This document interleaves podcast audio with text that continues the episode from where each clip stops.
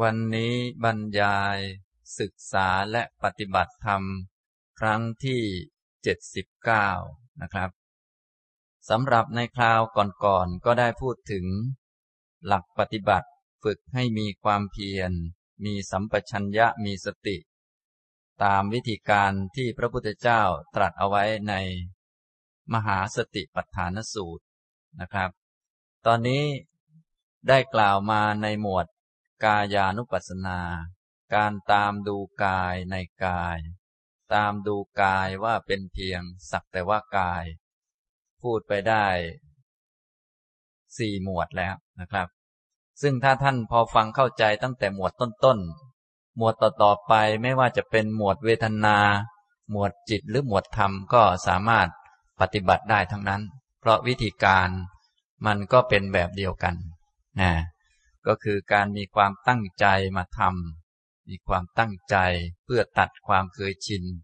เนื่องจากจิตของเรานี้ มันเคยชินที่จะไปตามรูปเสียงกลิ่นรสสัมผัส ไปตามโลก ไปตามกาม เพราะว่าพวกเรานี้เกิดในกามภูมิ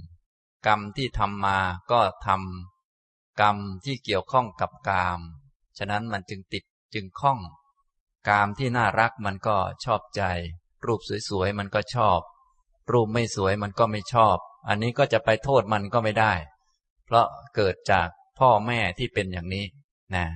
ทีนี้ถ้าจะไปโทษ อวิชชาโทษตัณหาว่าทำไมจึงนำเรามาเกิดอย่างนี้อย่างนี้ เกิดมาแล้วก็ให้รักนั่นรักนี่ เกิดมาแล้วก็ให้ทุกอย่างนั้นอย่างนี้แล้วก็ให้ตาย อย่างนี้มันก็ไม่ได้อะไร ก็ตายไปเฉยๆนั่นแหละ นะ ฉะนั้นว่าไปแล้วก็อย่าไปโทษใครดีกว่า ก็เหมือนเรานี้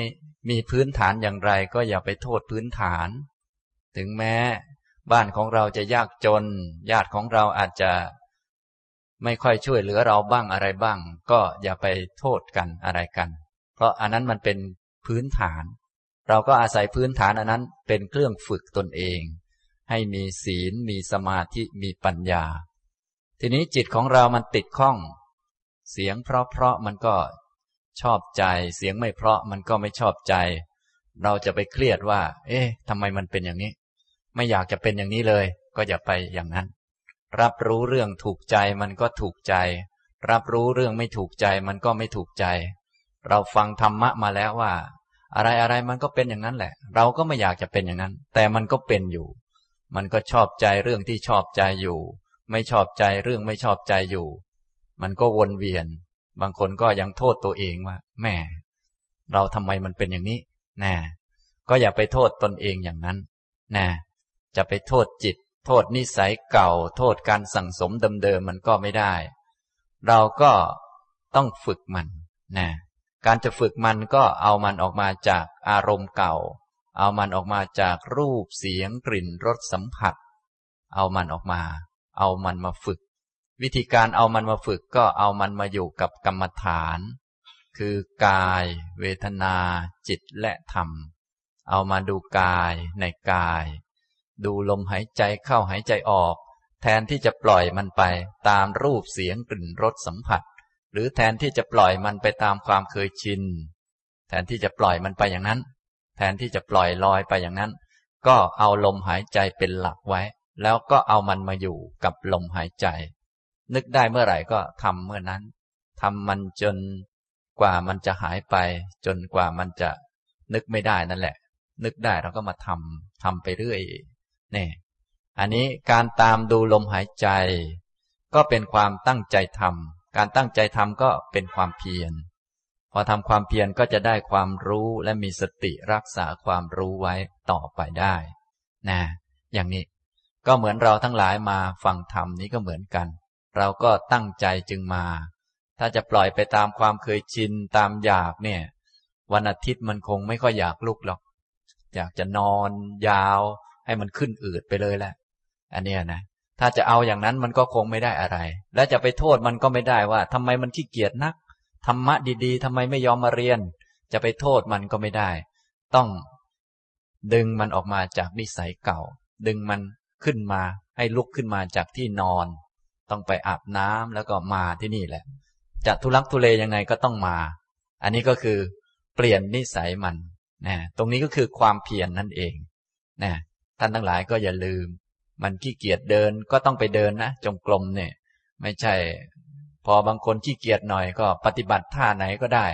ก็มีแต่ท่านอนนั่นแหละ ก็กลิ้งกลับไปกลับมาอยู่ กลิ้งซ้ายหนอกลิ้งขวาหนออยู่นั่นแหละอย่างนี้ก็คงไม่ได้อะไร นะ ฉะนั้นมันจะขี้เกียจอันนั้นก็ต้องเรื่องของมันไป มันชอบสบายนั้นก็เป็นนิสัยมัน ส่วนทางเราก็ต้องจับมันออกมา ออกมาอยู่กับอารมณ์ที่เหมาะสมที่ถูกต้องพอที่จะฝึกมันได้นะอารมณ์ที่เหมาะสม พระพุทธเจ้าก็บอกไว้ในสติปัฏฐานเนี่ยมีอยู่สี่หมวดนี่แหละนะนี่ดูลมหายใจเข้าหายใจออก ให้มาอยู่กับกาย กายเดิน กายยืน กายนั่งกายนอน หรือกายดำรงอยู่โดยอาการอย่างใด ๆ ก็ให้รู้นะให้มาทำความรู้ตัวเวลาทำกิจกรรมต่างๆ แต่เดิมมันทำด้วยความเคยชินทำด้วยความหลง ก็ให้มาทำด้วยความรู้ตัว มีสติแล้วก็ยับยั้งไว้ แล้วก็พิจารณา อย่างน้อยก็มองดู ว่าอันไหนมีประโยชน์ไม่มีประโยชน์ ควรทำไม่ควรทำอันนี้อย่างน้อยที่สุด ก็ให้มีการยับยั้งชั่งใจไม่ทำตามคิดนะถ้าจะเอาแต่ตามคิดนี่มันก็เหมือนเดิมแล้วมันไม่ได้ฝึกนะดียิ่งกว่านั้นก็ให้เห็นชัดว่ามีแต่รูปแต่นาม กายมันไปทำที่กายมันไปทำได้ก็เพราะจิตมันคิดอย่างนี้ คิดอย่างนี้เลยไปทำอย่างนี้ ทีนี้ก็ลองตรวจสอบดู มันคิดอย่างนี้แล้วไปทำอย่างนี้มากี่ครั้งแล้ว แล้วเกิดอะไรขึ้น กิเลสมันหลอกเราไปกี่รอบแล้ว อย่างนั้นอย่างนี้ จะได้รู้จักและค่อยๆ เห็นโทษของกิเลสไป การเห็นโทษนี่เป็นปัญญานะมันก็จะค่อยๆละสิ่งต่างๆได้ สิ่งที่ไม่ดีนี่ ถึงแม้จะไม่ดี ถ้าไม่มีปัญญาไม่เห็นโทษนี่มันละไม่ได้ อันนี้ธรรมชาติมันเป็นอย่างนี้ ท่านทั้งหลายนี่ก็คงรู้ขี้เกียจไม่ดี แต่ก็ละไม่ได้ เพราะมันไม่เห็นโทษ มันต้องมีปัญญามันจึงละมันได้ แม้แต่โกรธนี่หลาย ๆ ท่านก็คงทราบว่าไม่ดี ไม่อยากจะโกรธ แต่ก็โกรธอยู่นั่นแหละนะอย่างนั้นอย่างนี้ ที่เป็นอย่างนั้นก็เพราะว่าไม่มีปัญญาจึงละมันไม่ได้ทำนองนี้นะครับ อันนี้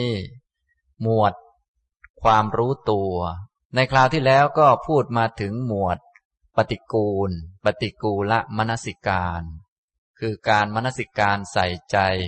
ร่างกายนี้ ว่าเป็นของไม่สวยไม่งาม มีอาการสามสิบเอ็ดประการ หรือว่าถ้าที่อื่นๆจะเป็นสามสิบสองก็ได้ แต่ในมหาสติปัฏฐานสูตรนี้ พระพุทธเจ้าทรงแสดงสามสิบเอ็ดประการ มีผมขนเล็บฟันหนังเป็นต้น พวกนี้ให้มองดูโดยความเป็นของ ไม่สวยไม่งามนะฉะนั้นถ้าคนมีปัญญาก็มองปุ๊บก็ไม่สวยอยู่แล้วแหละ เพราะมันไม่สวยอยู่แล้ว แต่บางคนมองปุ๊บมันก็ยังสวยอยู่นะ พอยังสวยอยู่ก็คนมีปัญญาน้อยก็ต้องค่อย ๆ มอง โดยความเป็นสีสันว่าแต่ละชิ้นส่วนนี้มันสีอะไร มันตัดกับสีอะไร ก็จะค่อยๆ มองแยกแยะออกไป มันมีสันฐานสวดทรงยังไง มีการตั้งอยู่ตรงไหนบ้าง เส้นผมก็อยู่บนหัว อย่างนี้ เล็บอยู่ตรงไหน ขนอยู่ตรงไหน ค่อยๆ มองลงไป ทีละจุดทีละจุด อันนี้สำหรับคนมีปัญญาน้อยนะนี่แบบถ้าคนปัญญามากนี่มองก็ไม่สวยอยู่แล้วนะนะ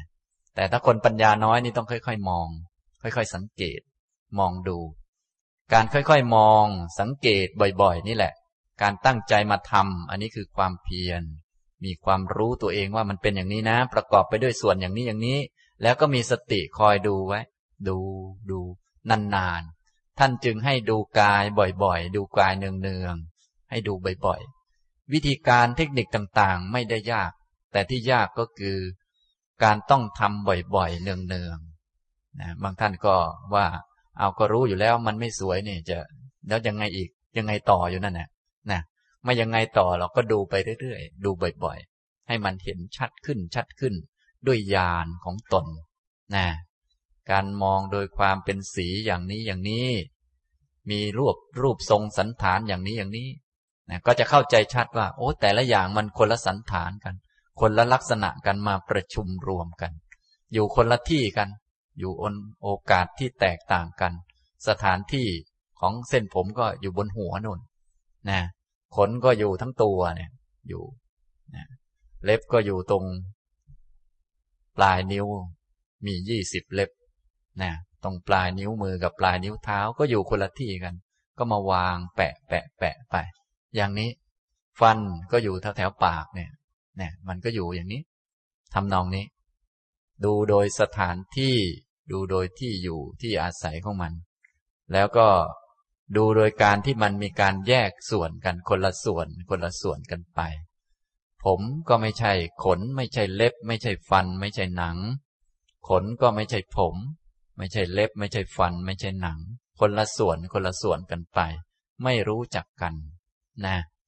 แม้แต่เส้นผมนี่มันก็อยู่กับหนังหัวเนี่ยเกิดที่หนังหัว มันก็ไม่รู้จักกัน มันคุยกันไม่รู้เรื่องนะมันไม่ได้คุยกันด้วยซ้ำไป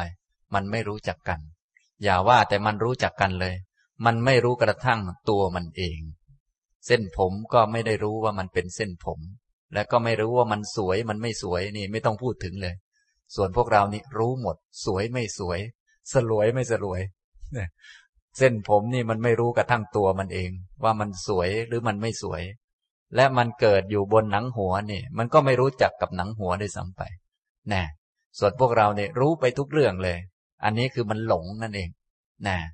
ตอนนี้เรามาฝึกมาหัดมนสิการหรือใส่ใจ ตามที่มันเป็นจริง เห็นกายเป็นเพียงสักแต่ว่ากาย เห็นเส้นผมก็เป็นเส้นผมนั่นเอง เป็นสักแต่ว่าเส้นผม ซึ่งมันเป็นของไม่สวยไม่งาม เห็นขนก็เป็นเส้นขนนั่นแหละ แล้วมารวมกันในร่างนี้นะไม่ได้เห็นมันเป็นเราเป็นของเรา ไม่เห็นว่ามันสวย มันงาม มันน่าเอาอย่างนั้นอย่างนี้ เห็นมันตามที่มันเป็น เล็บก็เห็นเป็นเล็บนั่นเองนะเล็บก็เป็นเล็บ อันนี้ การมองดูใส่ใจให้เห็นมันตามที่มันเป็น และเห็นในแง่มุมมันเป็นของไม่สวย อันนี้ก็เป็นกรรมฐานข้อหนึ่ง คนที่ตั้งใจทำให้จิตเข้ามาทำบ่อยๆ ก็มีความเพียรแล้ว แล้วก็มีความรู้ตัวเองว่า เออนี่กายมันประกอบไปด้วยหลายส่วนนะ อันนี้คือความรู้ สติก็เป็นตัวคอยดูไม่ไม่ให้มัน ใจลอยไป เป็นตัวผูกจิตไว้ ให้ดูนานๆ ให้รู้ที่กายที่เป็นของไม่สวยไม่งามนี้นานๆ อย่างนี้นะเดี๋ยวสักหน่อยมันขาดสติมันก็ไปอีกเราก็มีความเพียรทำอีก รู้อีก มีสติอีกก็ทำไปเรื่อย กลับไปกลับมาอยู่อย่างนี้ จิตก็จะตั้งมั่นเป็นสมาธิไม่มีนิวรณ์ได้ ถ้าทำถูกต้องทำเป็นทำด้วยความรู้ ไม่ได้คิดจะเอาตามอยาก บางคนทำแป๊บเดียวก็ โอ้แค่ท่องก็ท่องไม่ไหวแล้ว อยากจะท่องได้ไวๆพอท่อง ผมคนเล็บฟันหนัง พอจะท่องขึ้นหน่อย หนังฟันเล็บขนผมท่องสลับกันนะท่องได้สองเที่ยวท่องไม่ได้ก็เครียดแล้วก็มีนะอันนี้เอาแต่ความอยากมาพูด ในการปฏิบัติเราไม่เอาความอยากมาพูด เราเอาความเพียรมาพูด ส่วนความอยากเราก็ปล่อยไป ให้ปฏิบัติตามสติตามปัญญา ไม่ปฏิบัติตามอยาก แน่นอนทุกคนย่อมมีความอยาก ทุกคนย่อมมีกิเลส ทุกคนย่อมรักบ้างชังบ้าง อันนั้นเป็นเรื่องธรรมดา เราไม่ว่ากัน เราไม่โทษพื้นฐาน เพราะว่าโทษไปแล้วมันก็ไม่ได้อะไร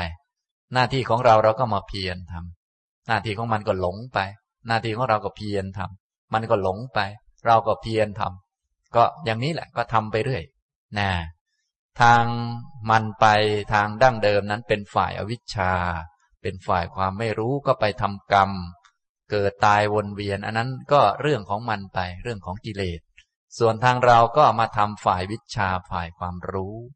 นะอันหนึ่งมันเป็นฝ่ายอาวิชชา เราก็มาทำฝ่ายวิชาเนี่ยสติปัฏฐานนี้จึงเป็นธรรมะฝ่ายวิชา ฝ่ายความรู้ฝ่ายโพธิ เรียกว่าโพธิปักกิยธรรม ซึ่งเป็นธรรมะที่ควรเจริญ ควรทำให้มีขึ้น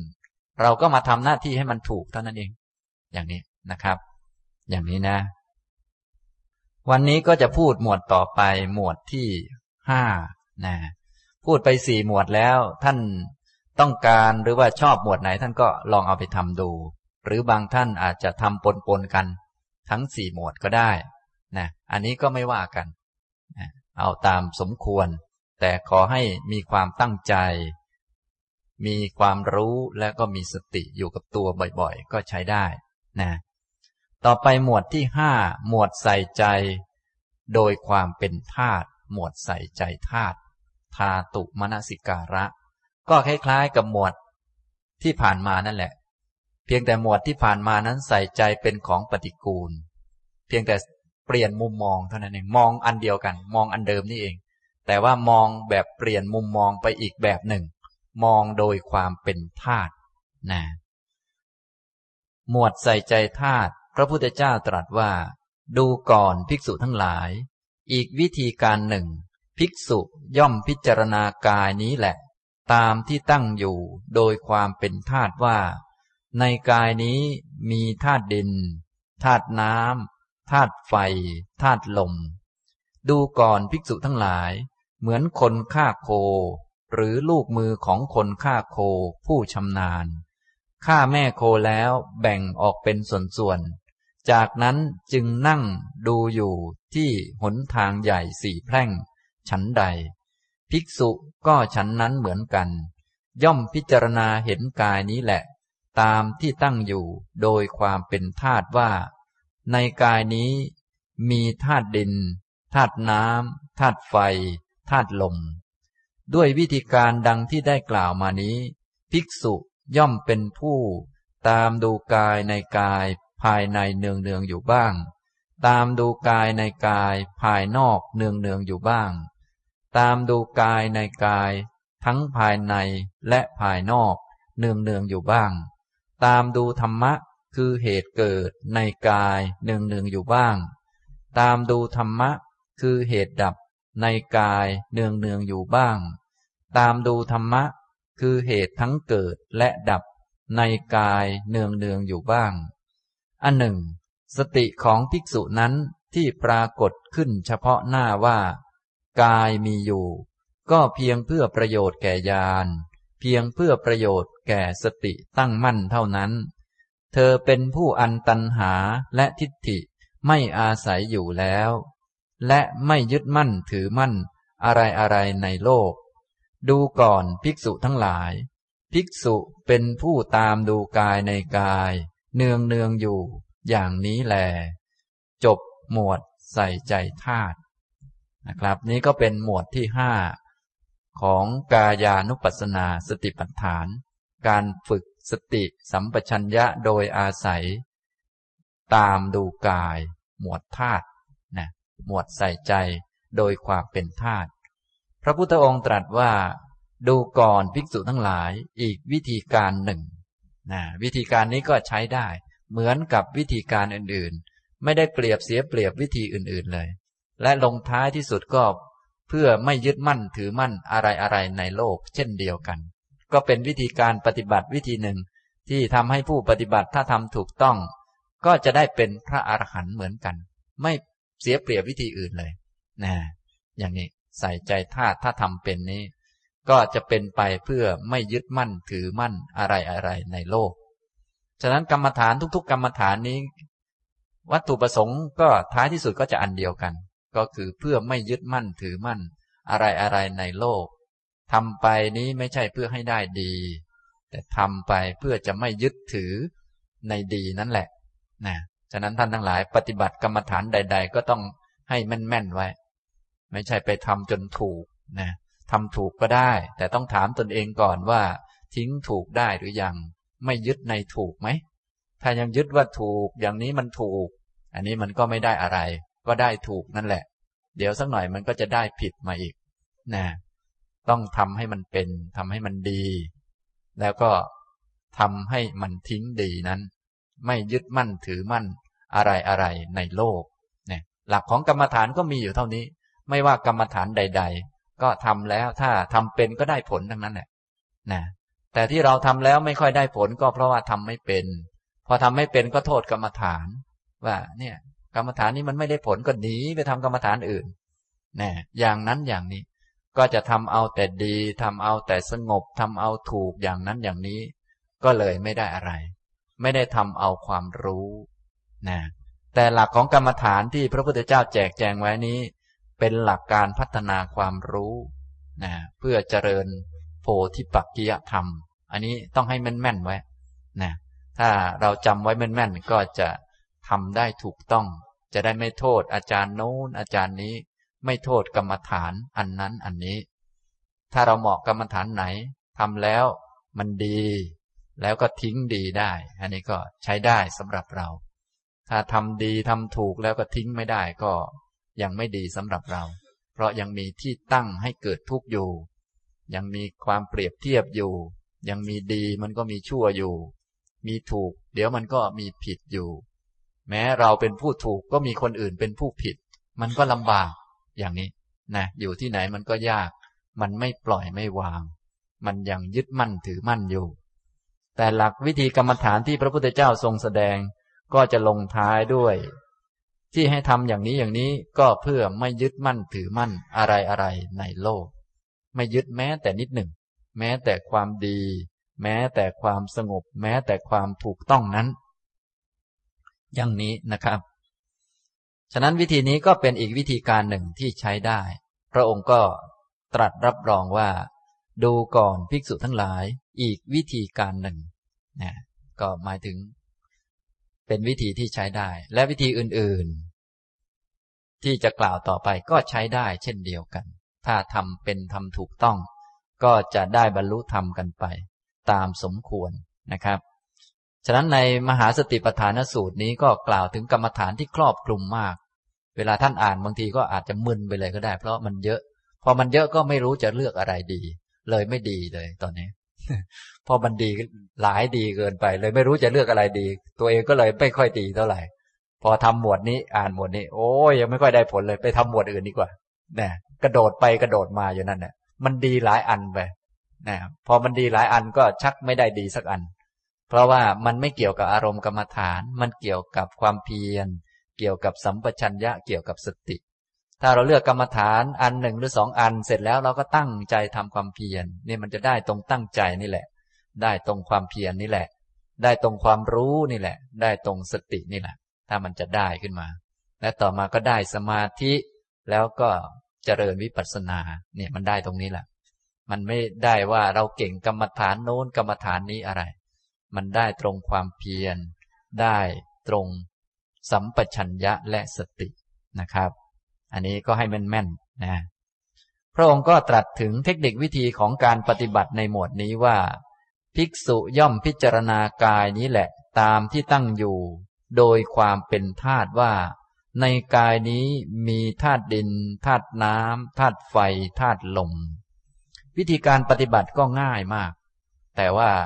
ถ้าคนมีปัญญาน้อยก็อาจจะทำยังไม่ได้ ก็ต้องได้รับคำแนะนำเพิ่มเติมสักหน่อย เพื่อให้ได้อย่างที่พระองค์ตรัสนี่แหละนะ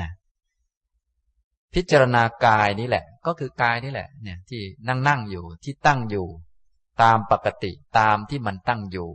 กายที่ตั้งอยู่ได้ก็ตั้งอยู่ได้ เพราะมันไม่เที่ยง มันต้องมีเดิน มียืน มีนั่งมีนอน อันนี้เขาเรียกว่ากายตามที่มันตั้งอยู่ กายตามที่มัน นั่งบ้าง มันเดินบ้าง มันยืนบ้าง มันนอนบ้าง มันไปทำนั่นทำนี่ทำกิจกรรมต่างๆ ต้องไปกินข้าวต้องไปถ่ายออกบ้างอะไรบ้าง อันนี้แหละเรียกว่ากายตามที่มันตั้งอยู่ กายมันตั้งอยู่ได้ไม่ใช่ตั้งอยู่แบบตั้ง แบบไม่ติงไม่ไหว ไม่ใช่อย่างนั้นคำว่ามันตั้งอยู่ตามธรรมดาของมัน คือมันตั้งอยู่ได้ เพราะมันไม่เที่ยง ชีวิตของพวกเราเนี่ยอยู่ได้ เพราะมันไม่เที่ยง ถ้ามันเที่ยงมันจะอยู่ไม่ได้ มันไม่ใช่ชีวิตนะกายก็เหมือนกัน มันอยู่ได้ เพราะมันไม่เที่ยง มันต้องมีเดิน มียืน มีนั่ง มีนอน มีทำนั่นทำนี่ มีเหยียด มีคู้อันนี้เรียกว่า พิจารณากายนี้แหละ ตามที่มันตั้งอยู่ มันตั้งอยู่ของมันอย่างนี้ มันอยู่ได้ เพราะอย่างนี้ ถ้าไม่เป็นอย่างนี้มันอยู่ไม่ได้แล้ว กายเนี่ย มันอยู่แบบนี้แหละ มันอยู่ได้ กายตามที่มันตั้งอยู่นะแต่ในการพิจารณากายที่มันตั้งอยู่อย่างนี้ให้ใส่ใจไปโดยความเป็นธาตุเท่านั้นเอง ดูกายเหมือนเดิมนี่เอง เพียงแต่ว่าแต่เดิมเราอาจจะใส่ใจไปที่อาการเคลื่อนที่ของมัน เช่นว่ากายมันเดิน เราใส่ใจไปที่การเดิน ใส่ใจไปที่การยืน ถ้าหมวดปฏิกูลก็ใส่ใจไปว่ามันเป็นของไม่สวยไม่งาม ประกอบไปด้วยเส้นผม ซึ่งไม่ได้สวยอะไร อย่างนี้ประกอบไปด้วยเล็บ ซึ่งดูแล้วก็เหมือนเกล็ดปลาเท่านั้นแหละไม่ได้มีอะไรน่อย่างนี้ อันนี้ก็คือใส่ใจไปในแบบปฏิกูล แต่หมวดนี้ก็ใส่ใจไปในแบบธาตุนะให้ใส่ใจกายนี้แหละตามที่ตั้งอยู่โดยความเป็นธาตุว่า ในกายนี้มีธาตุดินธาตุน้ำธาตุไฟธาตุลมนะ คำว่ากายนี้เป็นสมมุติบัญญัติ เป็นบัญญัติชนิดหนึ่งคำว่ากายเนี่ย เป็นบัญญัติ กายก็คือ เรียกหลาย ๆ ส่วนที่มารวมกัน เรียกอวัยวะต่าง ๆ ที่มารวมกัน ว่ากาย กายภาษาบาลีเนี่ย แปลว่า ที่รวมที่ประชุม กลุ่มก้อนนะฉะนั้นท่านไหนที่สนใจธรรมะบางที ได้ยินคำว่ากายบ่อย ๆ เช่น นามกาย บางคนงง เอนามกายมันอีท่าไหน ก็คือกลุ่มนามธรรมนั่นเอง เป็นกลุ่มเป็นก้อนเป็นที่รวม เพราะเวลานามมันเกิดขึ้นมันก็รวมกัน เขาก็เรียกนามกาย บางทีก็วิญญาณกาย กลุ่มวิญญาณ ไม่ใช่วิญญาณหลายวิญญาณมารวมกัน มันหมายถึง การเรียกวิญญาณหลาย ๆ อัน เพื่อใช้ชื่อเดียว เช่นจักกุวิญญาณ โสตวิญญาณ คานวิญญาณเป็นต้น เรียกรวมๆกันก็เรียกว่ากลุ่มวิญญาณ วิญญาณกายนะอย่างนี้คำว่ากายจึงเป็นคำกลางๆ แปลว่า ที่ประชุมที่รวม ตอนนี้กายก็ใช้ในความหมายว่า เป็นที่ประชุมที่รวมของผมขนเล็บฟันหนังของธาตุต่างๆ มารวมกันอยู่เนี่ยเห็นกาย ในกายนี้มีธาตุดินธาตุน้ำธาตุไฟธาตุลม ก็มีสี่ธาตุที่เป็นประธาน อันนี้เป็น วิธีการของหมวดนี้ ก็คือให้ใส่ใจกายนี้ โดยความเป็นธาตุมีธาตุสี่ธาตุประชุมรวมกันนะทีนี้หลังจากเข้าใจความหมายของคำว่ากายแล้วก็ควรเข้าใจความหมายของคำว่าธาตุนะคำว่าธาตุในทางธรรมะนี่มีความสำคัญมาก ใครเข้าใจความหมายของคำว่าธาตุนี้จะค่อนข้างที่จะเรียนธรรมะได้ดี เพราะว่า ตัวตนสัตว์บุคคลนั้นมันไม่มี มีแต่ธาตุ อะไรก็เป็นแต่ธาตุทั้งนั้นแหละ เป็นแต่ธรรมะ นะ เป็นแต่ธาตุทั้งนั้นเลย เป็นแต่ธาตุ เพียงแต่ว่าหมวดนี้เราจะพิจารณาเฉพาะธาตุสำคัญสำคัญในกาย จริง ๆ กายนี่มีธาตุเยอะกว่านี้อีก และทุกส่วนก็ล้วนเป็นธาตุทั้งนั้น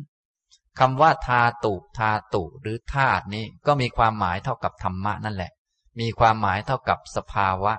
มีทำหมายเท่ากับปรมัต มีความหมายเท่ากับสิ่งที่ไม่ใช่สัตว์ ไม่ใช่บุคคล ไม่ใช่ตัวตนเราเขา เรียกว่าธาตุนะอย่างถ้าเป็นพูดแบบครอบคลุมแล้ว สัตว์โลกทั่วไปจนกระทั่งทั้งหมดทั้งมวลเนี่ยก็มีส่วนประกอบหลักๆ เป็นธาตุหกคือธาตุดินธาตุน้ำธาตุไฟธาตุลม อากาศธาตุและวิญญาณธาตุอันนี้เรียกว่าธาตุพื้นฐาน ธาตุเบื้องต้น ถ้าเป็นสัตว์เป็นบุคคลนี่นะ ก็จะมีธาตุดินธาตุน้ำธาตุไฟธาตุลม อากาศธาตุและวิญญาณธาตุนะธาตุรู้นั่นเอง อันนี้เป็นธาตุพื้นฐานนะครับ แต่ทีนี้เราไปยึดธาตุพื้นฐานว่าเป็นเราเป็นของเรา ความยึดพวกนี้ก็เลยทำให้เกิดทุกข์วนเวียนไปเรื่อยๆ ไม่สิ้นสุด ก็เลยต้องมีความรู้ประเภทอริยสัจขึ้นมา พื่อให้เราทั้งหลายได้ฝึกหัดปฏิบัติ จะได้เห็นความจริงว่ามีสักแต่ว่าธาตุความรู้ในแง่อริยศาสัจนี้จึงสำคัญสำหรับผู้ที่ยังไม่เห็นชัดโดยความเป็นธาตุนะถ้าใครเห็นอริยศาสัจแล้วทั้งหมดก็จะเป็นธาตุหมด ก็คือเมื่อเป็นพระอรหันต์แล้วทุกสิ่งก็จะเป็นอย่างนั้นของมัน เป็นเช่นนั้นแหละ เป็นแต่ธาตุนั่นเองนะอย่างนี้ ฉะนั้นทุกสิ่งทุกอย่างเรา ถ้าต้องการให้เห็นชัดในแง่ว่ามันไม่ใช่ตัวตนสัตว์บุคคล ก็ใส่คำว่าธาตุเข้าไปก็ได้ เช่น สุข ความสุขนี้ไม่ใช่ตน ไม่ใช่ของตน เราก็ใส่คำว่า สุขธาตุเป็นธาตุสุข เป็นธาตุที่มันสุข สุขนั้นมันเป็นเพียงแต่สภาวะ เป็นเพียงแต่ธาตุอย่างนี้ ทุกข์ก็เป็นธาตุเรียกว่า ทุกขธาตุอทุกขมสุขก็อุเบกขาธาตุในบาลีก็มีมากมาย แม้แต่กิเลสก็เป็นธาตุไม่ใช่สัตว์บุคคลตัวตนเราเขา โลภะเขาก็เรียก โลภะธาตุก็คือโลภะนั่นเอง แต่ว่าเพื่อพูดให้มันย้ำเตือนเข้าไปให้ชัดเจนว่า นี่เป็นสักแต่ว่าธาตุนะ โลภะเนี่ย ไม่ใช่สัตว์บุคคลตัวตนเราเขานะ ไม่ใช่ใครไม่ใช่ของใคร มันก็เป็นของมันอย่างนั้นแหละ ถ้าไม่เป็นอย่างนี้ก็เขาก็ไม่เรียกโลภะนะ ต้องเป็นอย่างนี้แหละเป็นของมันอย่างเนี้ย เป็นสภาวะของมัน เกิดกับใครก็คล้ายๆ อย่างเนี้ย เป็นอย่างนี้แหละ เรียกว่าโลภะธาตุโทสะก็เป็นธาตุโทสะธาตุโมหะธาตุนก็เป็นสักแต่ว่าธาตุทั้งนั้นก็ใส่คำว่าธาตุเข้าไป แม้แต่ความรู้ต่างๆ ก็เป็นธาตุก็เป็นธาตุทั้งนั้น วิญญาณ แทนที่เราจะพูดวิญญาณเฉยๆเราก็วิญญาณธาตุจักขุวิญญาณ การมองเห็น แทนที่จะพูดอย่างนี้เฉยๆเพราะบางทีมันไม่ลึกซึ้ง เราก็ใส่คำว่าธาตุเข้าไป เพื่อแสดงให้เห็นว่าการมองเห็นนี้ก็เป็นแต่ธาตุเป็นแต่ธรรมะที่เกิดขึ้น ตามเหตุตามปัจจัย เลยเรียกว่าจักขุวิญญาณธาตุโสตวิญญาณธาตุแม้แต่การรับรู้ทางใจก็เป็นธาตุเรียกว่ามโนวิญญาณธาตุแม้แต่สิ่งที่ใจได้รับรู้เรื่องจะดีเรื่องจะไม่ดี ที่ใจได้รับรู้เนี่ย เราไปอ่านหนังสือพิมพ์ หรือว่าไปดูหนังฟังเพลง ได้รู้เรื่องนั้นเรื่องนี้ ก็ไม่มีเรื่องไม่มีตัวตนไม่มีอะไรจริงจัง เป็นแต่สิ่งที่รับรู้ทางใจ เรียกว่าธรรมธาตุอย่างนี้ จนกระทั่งถึงนิพพานก็เป็นเพียงธาตุเหมือนกัน เป็นธาตุที่รับรู้ได้ทางใจ เป็นจิตที่เกิดกับมรรคจิตผลจิต แล้วก็เห็นนิพพาน นิพพานก็เป็นธาตุ ธรรมธาตุธรรมธาตุนั้นเป็นของมีอยู่จริง อย่างนี้นะนี้ความหมายของคำว่าธาตุนะเป็นสิ่งที่มีจริงเป็นจริง แสดงถึงความไม่มีสัตว์บุคคลตัวตนเราเขานะครับ ทีนี้หลังจากเข้าใจความหมายของคำว่ากายคำว่าธาตุแล้ว เราก็ย้อนกลับมาที่กรรมฐานนี้ กรรมฐานนี้ก็จะเอาเฉพาะกลุ่มของกายคือเอาเฉพาะกลุ่มของรูปไม่เอากายอันอื่นแล้วเอากายง่าย ๆ เนี่ย และธาตุก็เอาเฉพาะธาตุสี่เท่านั้น ที่พิจารณาได้ไม่ยาก แต่ก็ยากอยู่สำหรับคนปัญญาน้อยถ้าคนปัญญามากนี่อ่านปุ๊บก็อ๋อใช่ใช่อย่างนี้แหละ พิจารณาเป็นเลยได้เลยนะพระองค์ตรัสว่า ภิกษุย่อมพิจารณากายนี้แหละ ตามที่ตั้งอยู่โดยความเป็นธาตุว่า ในกายนี้มีธาตุดินธาตุน้ำธาตุไฟธาตุลม อย่างนี้ อันนี้ ถ้าคนมีสมาธิเยอะ มีสมาธิจิตตั้งมั่นดี มีปัญญามากก็มองปุ๊บก็เห็นเลย ประกอบไปด้วยธาตุทั้งสี่ ทีนี้บางคนปัญญายังน้อยอยู่ แต่ค่อนข้างพอจะมีสติมีสมาธิบ้าง ปัญญาอาจจะมีเล็กๆน้อยๆก็ต้องกำหนดเอาที่ลักษณะของธาตุเอา ถ้าคนมีปัญญามากนี่ อ่านปุ๊บก็เข้าใจเลยว่า อ๋อ นี่ ประกอบไปด้วยธาตุจริง ๆ ไม่มีสัตว์บุคคลตัวตนเลย อันนี้ก็คือปัญญามาก ส่วนถ้าปัญญาน้อยลงมาก็กำหนดไปที่ลักษณะ แบบรวมๆไปเลย ทั้งร่างกายนี้ส่วนไหนที่เป็นของแข็ง เป็นของแข็งเป็นของกระด้าง นั่นเป็นธาตุดิน อันนี้ก็พวกมีสมาธิดี มีปัญญาพอสมควรนี่ก็กำหนดได้นะก็จับดูส่วนไหนในร่างกายที่จับดูทุกส่วนไม่ต้องแยกผมกนเล็บฟันหนังอะไรทั้งนั้นจับดูนี่ ส่วนไหนที่แข็ง ส่วนไหนที่กระด้าง ส่วนไหนที่มีน้ำหนักกินเนื้อที่ เป็นที่ตั้งของธาตุอื่นๆ ส่วนนั้นเป็นธาตุดิน อย่างนี้ พวกท่านเป็นพวกไหนยังไม่รู้เลยนะเนี่ย ถ้าปัญญามากก็ไม่ต้องกำหนดอย่างนี้นะ ไม่ต้องจับไม่ต้องอะไรแล้วก็มีสติปัญญามีสมาธิขึ้นมาก็มองดู โอ้ธาตุทั้งสี่นะ เนี่ย อันนี้คนมีปัญญามาก ส่วนปัญญาน้อยลงหน่อยก็ต้องกำหนดเอาที่ลักษณะมัน นะปัญญาน้อยลงหน่อย เดี๋ยวจะมีปัญญาน้อยมากๆกำหนดยังไงต่อเดี๋ยวค่อยบอก ท่านก็เอาไปใช้ตามที่เหมาะสม แต่ว่าหลักก็คือเพื่อให้ได้อันนี้แหละ ให้ได้อันเนี้ยให้ได้ตามที่พระองค์สอนนี่แหละ นะ ปัญญาน้อยลงมาหน่อยก็ต้องมีสติพอสมควร มีสติ รู้สึกตัวขึ้นมา แล้วก็มองดู สัมผัสดูในร่างกาย เวลาที่ทางกายเราสัมผัสเราจะสัมผัสได้สามธาตุหลักๆก่อนสามธาตุ ธาตุดิน มีลักษณะแข็งกระด้าง มีลักษณะมีน้ำหนัก อันนี้ ถ้าจะสัมผัสก็ไม่ยากเนี่ยเราสัมผัสจุดไหนที่มันแข็ง ทีนี้ในความรู้สึกของคนผู้ปฏิบัติแรก ๆ เนื่องจากยังมีความเปรียบเทียบอยู่มาก บางทีก็รู้สึกนุ่มๆก็มีอ่อนๆก็มี แท้ที่จริงก็เป็นความแข็งนั่นเอง แต่ว่ามันแข็งน้อยหน่อย ก็เลยรู้สึกนุ่มๆรู้สึกอ่อนๆ ที่เป็นเช่นนั้น เพราะว่าจิตของพวกเรานี้มันมีการเปรียบเทียบโดยธรรมชาตินะมันเปรียบเทียบแท้ที่จริงมันทุกอย่างแข็งหมด แต่ว่าพอมันเทียบแล้วมันก็จะรู้สึกอ่อนรู้สึกนุ่ม คือมันแข็งน้อยหน่อยนั่นเอง ก็เหมือนบางคนเคยนอนไม้มา พอได้มานอนฟูกหน่อยหนึ่งเขาก็ว่านุ่มแหละ แต่บางคนเคยนอนฟูกแบบกระเด้งดึงมาเลย นุ่มมาก เขานอนฟูกอันนั้นเขาก็ว่าแข็งอยู่ดีแหละ มันเป็นอย่างนี้ ความแข็งความนุ่มความอ่อนจึงเป็นแค่ความรู้สึกของคน แต่โดยสภาวะของปฐวีธาตุของธาตุดินเนี่ยมันเป็นของแข็งเป็นของกระด้าง เท่านั้นแหละ จับดูแล้ว เออ มันไปแตะเข้ากับของที่มันมีความกระด้าง มีความแข็งอยู่ ไม่ว่าจะอะไรทั้งนั้นในร่างกายจับดู เออ นี่ก็มีแต่ดินนะเนี่ย เนี่ย นี่เราก็รู้สึกสัมผัสเอาได้ เอามือกระทบกัน เออ ก็มีแต่ดิน มีแต่ดิน มีแต่ดิน อย่างนี้นะมันกินเนื้อที่มีน้ำหนัก นั่งลงไป ก้นก็กระทบลงไป ก็มีแต่ดิน ดินกระทบกับดินนะเท้ากระทบกับพื้นก็ดินกระทบกับดิน ดินที่เท้ากระทบกับดินที่ข้างล่าง ดินกระทบกับดิน เพราะของแข็งสองอันมันกระทบกัน อย่างนี้เท่านั้นแน่และอาการของธาตุดินมันก็จะมีน้ำหนักอะไรของมัน เราอย่างนั้นอย่างนี้ ยกมือขึ้นสักหน่อยมันก็หนักนะมันก็ต้องใช้กำลังพอสมควรในการดันมันไว้ทำไมจึงต้องใช้กำลังในการดันมันไว้อย่างนี้ ก็เพราะมันมีธาตุดิน มันมีน้ำหนักอยู่ในตัวมัน อย่างนี้เราไม่สนใจว่ามันเป็นแขนเป็นขา เป็นหน้าเป็นตาหรือเป็นอะไรแล้ว เราสนใจไปที่ธาตุดิน ไม่ว่าส่วนไหนก็ตามแต่ อย่างนี้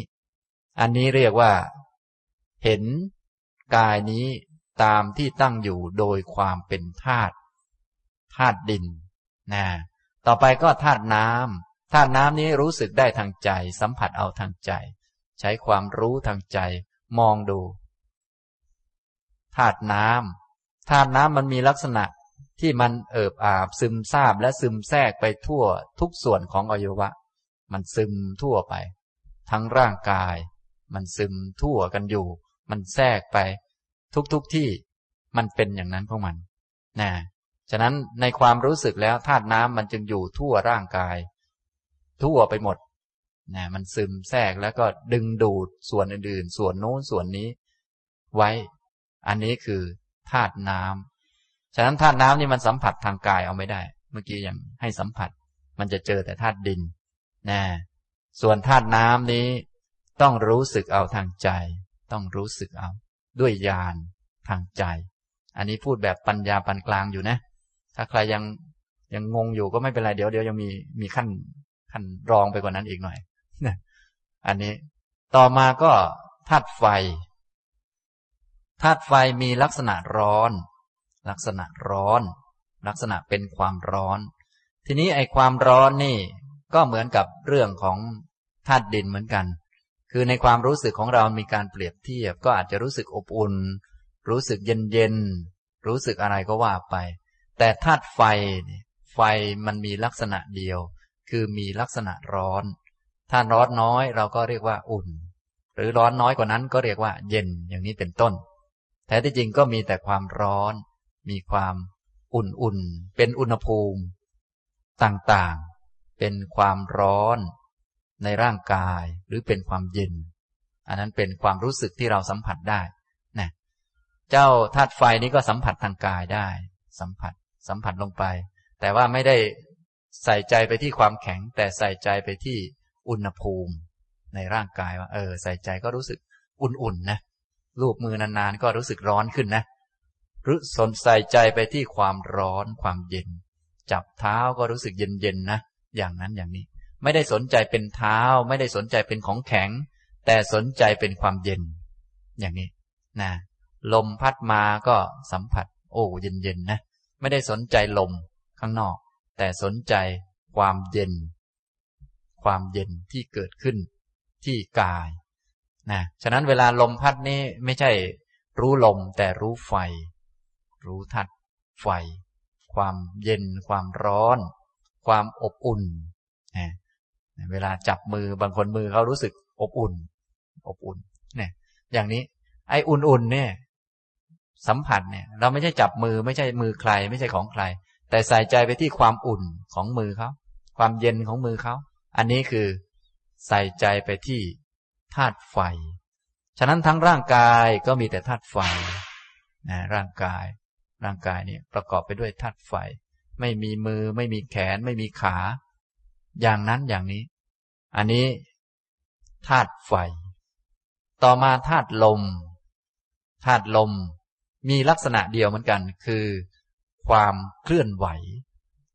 ธาตุลมมันมีลักษณะเคลื่อนที่เคลื่อนไหวได้ นะ ทีนี้อาการที่มันเคลื่อนที่เคลื่อนไหว มันมีเคลื่อนเข้าเคลื่อนออกเคลื่อนโน่นเคลื่อนนี่ ในความรู้สึกของเราจึงมีอาการคล้าย ๆ มันตึง คล้าย ๆ มันหย่อน คล้าย ๆ มันกระดุกกระดิก มันโยกเยกโครงเพลงอย่างโน้นอย่างนี้ แต่ไม่ใช่กะมือมันเคลื่อน แต่มันมีความเคลื่อน ในนี้มีความเคลื่อนอยู่ มีกรรมเข้าแบออกอะไร พวกนี้มันเป็นอาการนะไม่มีมือ มีแต่ความเคลื่อนที่ของสิ่งนั้นสิ่งนี้ที่มันวิ่งจากตรงนั้นไปตรงนี้เคลื่อนไปเคลื่อนมาได้นะโดยอาการที่เปรียบเทียบของเราก็จะมีอาการตึงๆ อาการหย่อนๆ อาการโยกไปโยกมาคำว่าโยกไปโยกมาก็คือเคลื่อนที่นั่นเอง แต่ความรู้สึกของเรามัน มันว่าไปอย่างนั้นนะฉะนั้นก็สัมผัสไปได้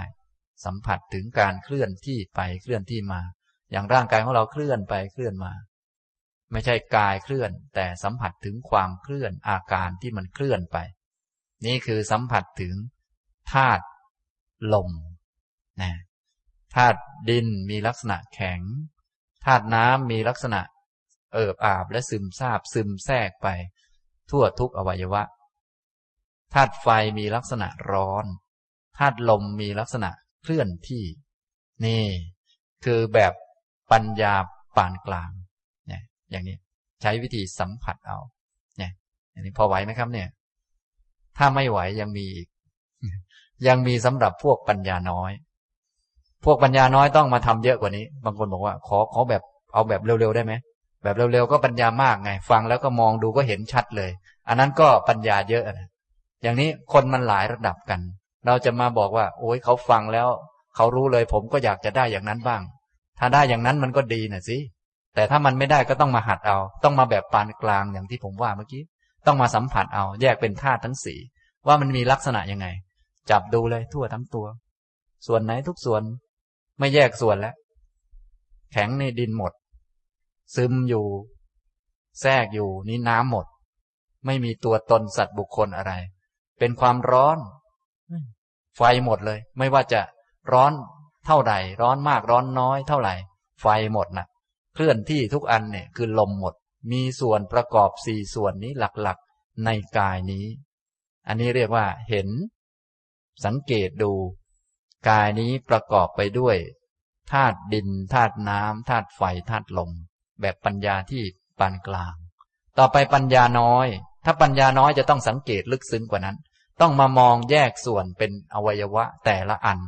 แต่ว่าไม่ได้มองไปที่ปฏิกูล แต่ให้มองโดยความเป็นธาตุปกติแล้วเวลาธาตุดินมีลักษณะแข็งแข็ง ท่านก็จะบอกสภาวะ หรือว่าบอกอวัยวะที่มีส่วนของธาตุดินและสังเกตธาตุดินได้ง่าย ก็จะมียี่สิบชนิดนะ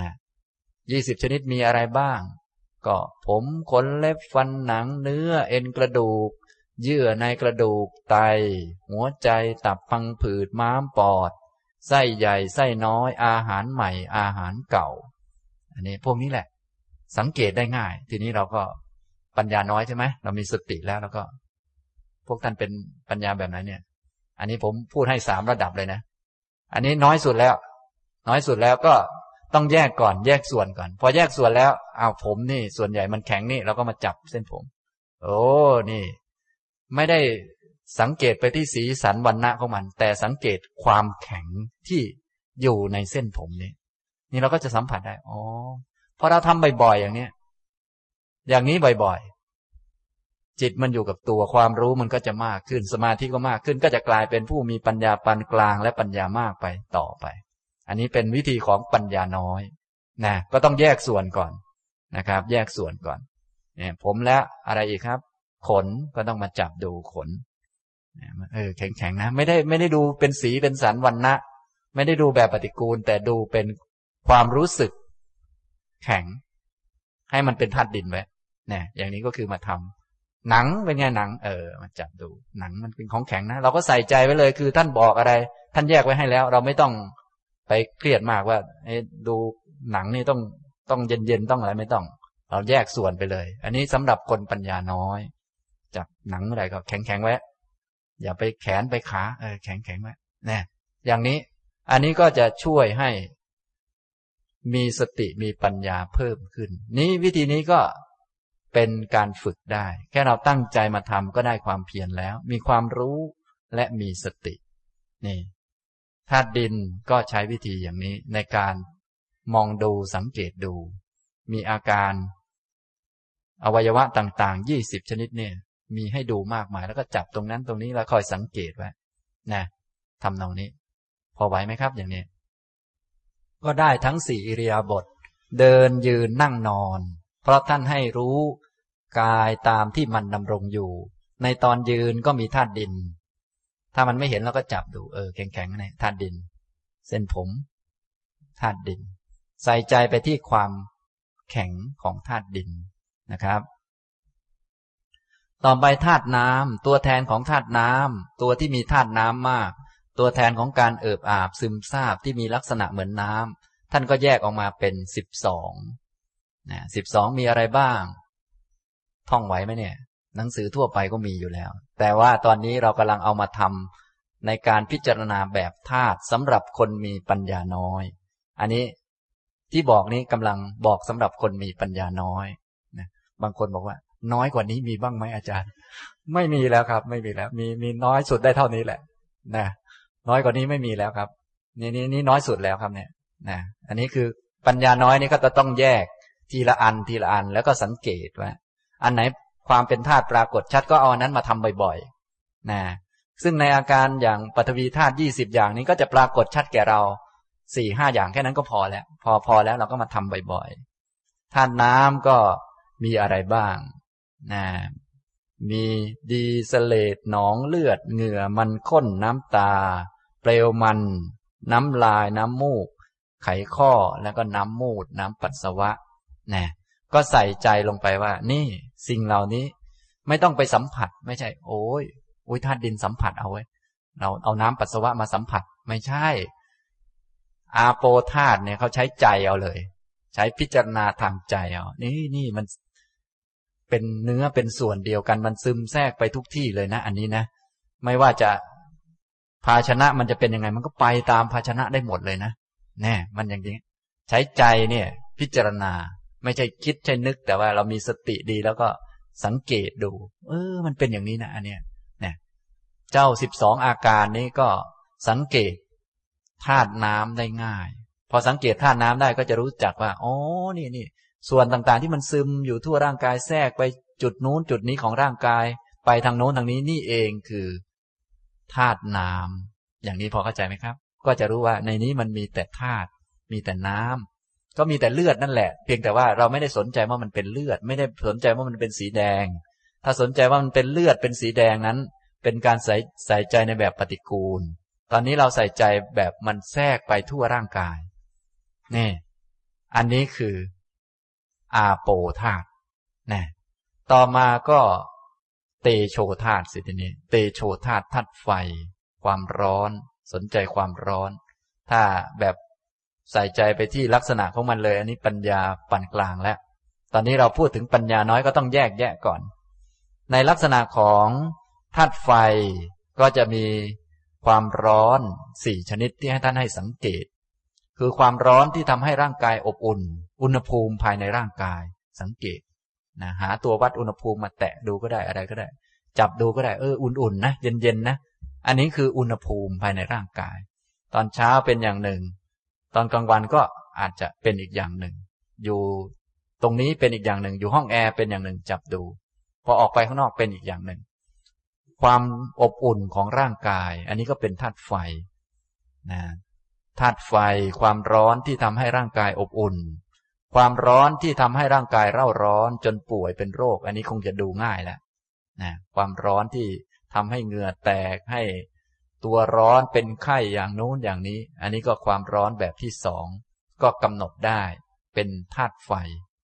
ธาตุไฟอันที่สามก็คือธาตุไฟที่ทำให้อวัยวะนั้นมันแก่ตัวลงธาตุไฟที่เผาไหม้อวัยวะต่างๆ ในร่างกายเผาไหม้อินทรีย์ทำให้เส้นผมนั้น ขาวทำให้ตา ชักจะมัวมัวลงทำให้รอยตีนกาขึ้นหน้า ไม่ใช่ดูหนังนะ ถ้าดูหนังเป็นของไม่สวยนี่ปฏิกูล ถ้าจับหนังเอ้มันแข็งแข็งอันนี้เป็นธาตุดิน แต่ตอนนี้ดูรอยตีนกาที่เกิดขึ้นนั่นแหละ แล้วก็ย้อนกลับไปถึงผู้เผา ผู้เผานั่นน่ะนะเผาอวัยวะต่างๆ ส่วนต่างๆในร่างกายนะแต่เดิมเคยแข็งแรง ตอนนี้ชักจะลุกไม่ค่อยขึ้นแล้ว ใครเป็นผู้เผาความแข็งแรงนั้นเสีย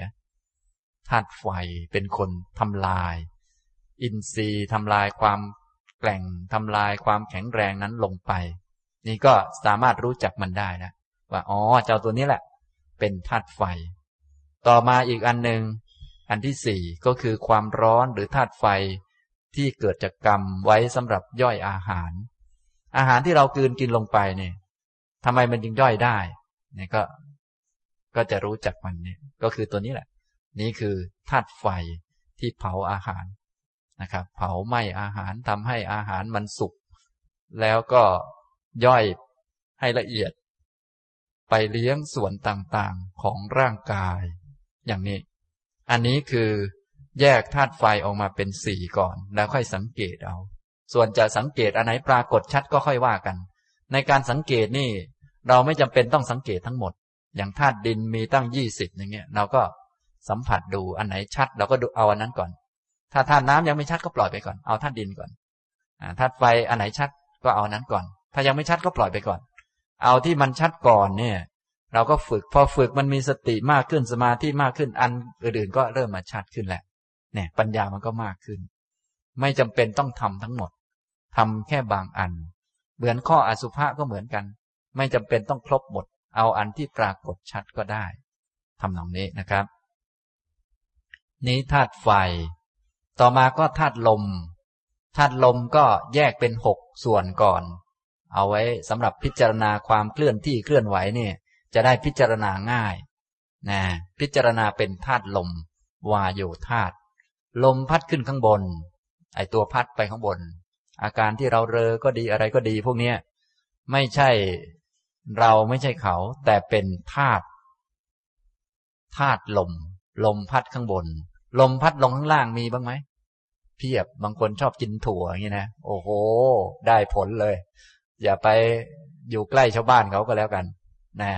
อันนี้เราไม่ได้พิจารณาที่กลิ่นที่อะไรทั้งนั้น พิจารณาที่มันดันลงมาข้างล่าง เวลาเข้าห้องน้ำถ่ายอุจจาระปัสสาวะนี่มันใช้ลมทั้งนั้นแหละในการดันดันลงไปเนี่ยก็เป็นลม สังเกตที่อาการที่มันดันไปดันไปดันไป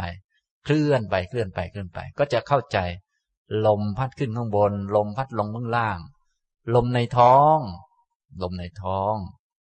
ลมในท้องก็จะมีบ่อยๆนะเดี๋ยวทำให้ท้องมันฟูลงแฟบลงมันก็เป็นลมในท้อง ลมในลำไส้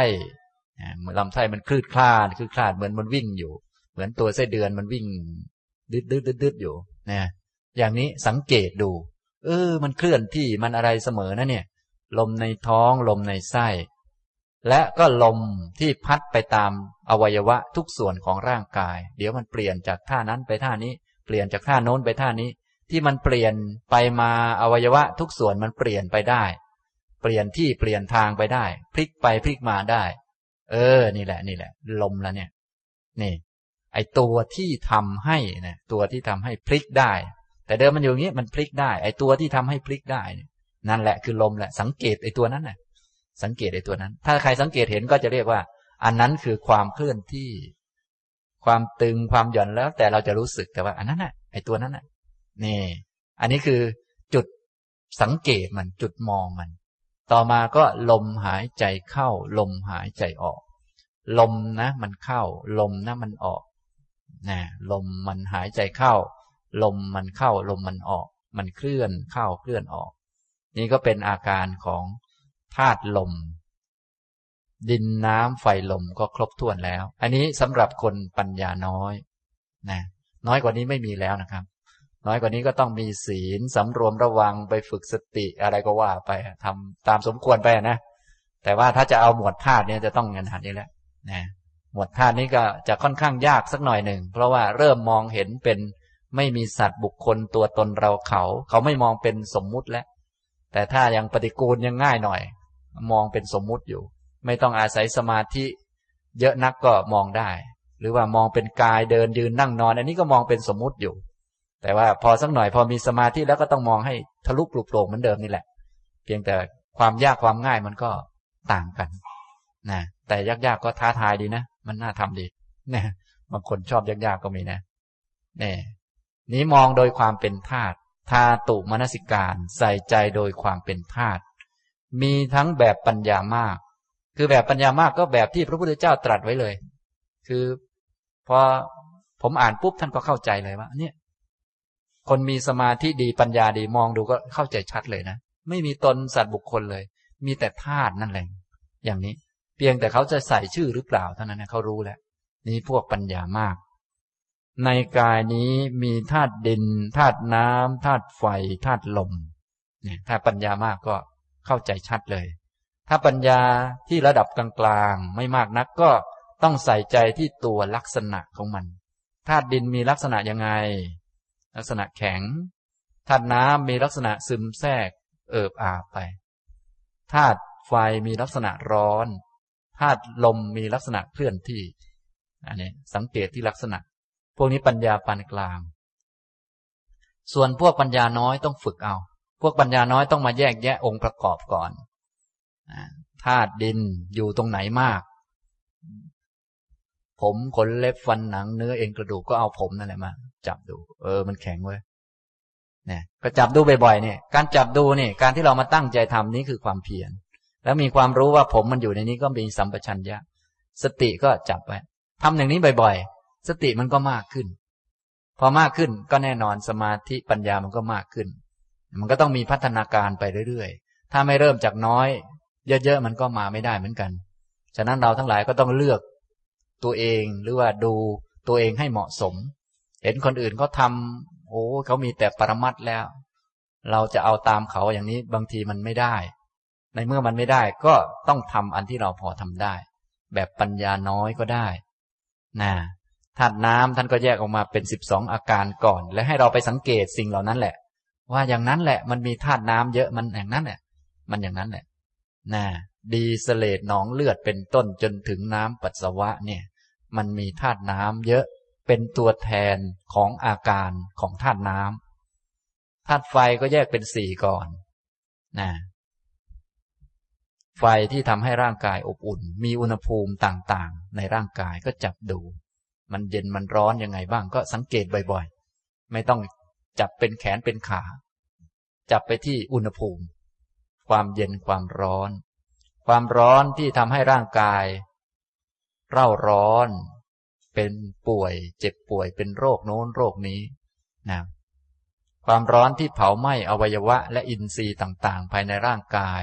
ทำให้แก่ลงทำให้ผมงอกทำให้หนังเหี่ยวทำให้ร่างกาย ไม่แข็งแรงเหมือนเดิม นี่ก็เป็นธาตุไฟธาตุไฟที่ทำหน้าที่เผาย่อยอาหารนี่ก็เป็นธาตุไฟนะอาหารนี่มันเกินลงไปเป็นปลาเป็นตัวตัวนี่นะเกินลงไปคงไม่ถึงกับตัวนะต้องย่อยซะก่อนด้วยฟันของเราเนี่ยขั้นแรกก็ใช้มีดกับช้อนย่อยมันสักหน่อยหนึ่งก่อน แล้วก็ฟันก็ย่อยอีกหน่อยหนึ่ง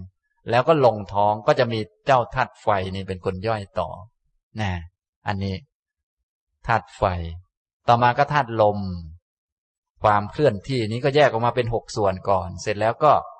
ใส่ใจลงไป ว่านี่มันเป็นเพียงสักแต่ว่าธาตุลมพัดขึ้นข้างบน ลมพัดลงเบื้องล่าง ลมในท้อง ลมในไส้ ลมพัดไปตามอวัยวะส่วนต่างๆของร่างกาย และลมหายใจเข้า ลมหายใจออก ให้สังเกตโดยความเป็นธาตุ ใส่ใจโดยความเป็นธาตุอย่างนี้นะครับ อันนี้ผมได้แนะนำทั้งวิธีตั้งแต่ปัญญาน้อย กลางๆและระดับสูงนะอย่างนี้นะครับ อันนี้ท่านทำได้ระดับไหนก็ตามสบายนะครับ ทีนี้ก็ดูอุปมาที่พระพุทธเจ้าตรัสเอาไว้เผื่อว่าจะช่วยให้เข้าใจชัดขึ้น ดูก่อนภิกษุทั้งหลาย เหมือนคนฆ่าโค หรือลูกมือของคนฆ่าโค ผู้ชำนาญฆ่าแม่โคแล้วแบ่งออกเป็นส่วนๆ จากนั้นจึงนั่งดูอยู่ที่หนทางใหญ่สี่แพร่ง ฉันใด ภิกษุก็ฉันนั้นเหมือนกัน ย่อมพิจารณากายนี้แหละ ตามที่ตั้งอยู่โดยความเป็นธาตุว่า ในกายนี้มีธาตุดินธาตุน้ำธาตุไฟธาตุลม อุปมา เหมือนคนฆ่าโคฆ่าโคก็ฆ่าแม่โค แล้วก็แบ่งออกเป็นส่วนๆ แล้วก็ไปนั่งดูอยู่นั่งขายอยู่ที่ทางใหญ่สี่แพร่งนะอุปมาอันนี้ส่องให้เข้าใจอะไรบ้าง พวกเราทั้งหลายหรือผู้ปฏิบัติภิกษุทั้งหลายผู้เห็นโทษภัยของวัตตะเนี่ย เหมือนกับคนฆ่าโค เนี่ยพวกท่านเหมือนกับ นายโคฆ่านายคนฆ่าโค แต่ไม่ใช่ไปฆ่าโคจริง ๆ นะนายคนฆ่าโค ตัวโคนี้ก็เหมือนกาย ซึ่งแต่เดิมนี่ เรายังยึดถืออยู่ว่าเป็นกาย เป็นคน เป็นหญิงเป็นชาย เป็นโคอยู่ ก็เป็นแม่โคก็เห็นเห็นอยู่ก็เป็นแม่โคนั่นแหละนะเอาโคไปเลี้ยง ไปดื่มน้ำก็เอาเป็นโคนั่นแหละ จนกระทั่งจูงไปโรงฆ่าสัตว์ก็ยังเป็นโคอยู่เลย แล้วกำลังกำลังฆ่าก็เป็นโคอยู่เลย แต่มันจะไม่เป็นโคตอนมา สับสับสับแร่เนื้อแล้วก็ ไปนั่งขายเนี่ย ตอนไปนั่งขายนี้ เขาจะไม่รู้สึกว่าเขาขายโค ไม่รู้สึกว่าขายแม่โค แต่รู้สึกว่าขายเนื้อ ชั้นใด พระโยคาวจรหรือผู้ปฏิบัติธรรมก็อย่างนั้นแหละ ตอนแรกก็สำคัญมั่นหมายว่านี่กาย นี่คนนะ นี่คนนี่หญิง นี่ชาย นั่นคนนั้น นั่นคนนี้ นั่นผู้หญิง นั่นผู้ชาย นั่นสวย นั่นไม่สวย ก็เหมือนตอนที่เขา จับแม่โคไปเลี้ยงไปกินน้ำไปอะไร ก็เห็นว่าเป็นแม่โคอยู่นั่นเอง ตอนนี้เขาก็ฆ่าโคซะแล้วก็แร่เนื้อ ก็เหมือน ผู้ปฏิบัตินี้ปฏิบัติโดยการมองร่างกายโดยความเป็นธาตุมองร่างกายโดยความเป็นธาตุเนี่ยแร่ไปบ่อยๆนะแล้วก็เฉือนตรงนั้นเฉือนตรงนี้ให้มันเป็นชิ้นส่วนต่าง พอแร่เนื้อเถือหนังอะไรเรียบร้อยแล้วทำเป็นชิ้นส่วนต่างๆแล้ว ก็ดูอยู่บนทางสี่แพร่ง ทางสี่แพร่งนั้นก็คืออิริยาบถททั้งสี่เดินยืนนั่งนอน ดูอยู่ตอนนี้จะมีโคไหมมีกายเราไหมมีกายของเรา มีกายของคนอื่นไหมไม่มี มีแต่ธาตุเออ มีแต่ธาตุดินธาตุน้ำธาตุไฟธาตุลม ไม่ว่าจะเดินก็ธาตุดินมันเดิน ไม่ว่าจะนั่งก็ธาตุดินมันนั่ง ไม่ว่าจะนอนก็ธาตุดินมันนอน ไม่ว่าจะทำอะไรก็มีแต่ธาตุมันทำมีแต่กินข้าวเข้าไปก็อ้าวกินธาตุเข้าไป ใส่ในธาตุแล้วก็ใครเป็นคนย่อยธาตุนี้